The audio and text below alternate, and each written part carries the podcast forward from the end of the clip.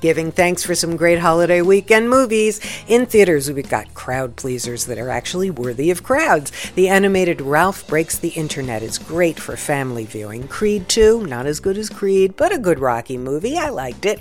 In limited release, the glorious Shoplifters. I hope you see that.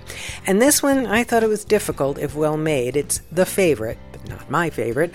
Roma, which is undoubtedly one of the best movies of the year, is playing for three weeks in theaters where you're going to see it in 70 millimeter and hear its great sound design. Or you can wait to see it soon on Netflix.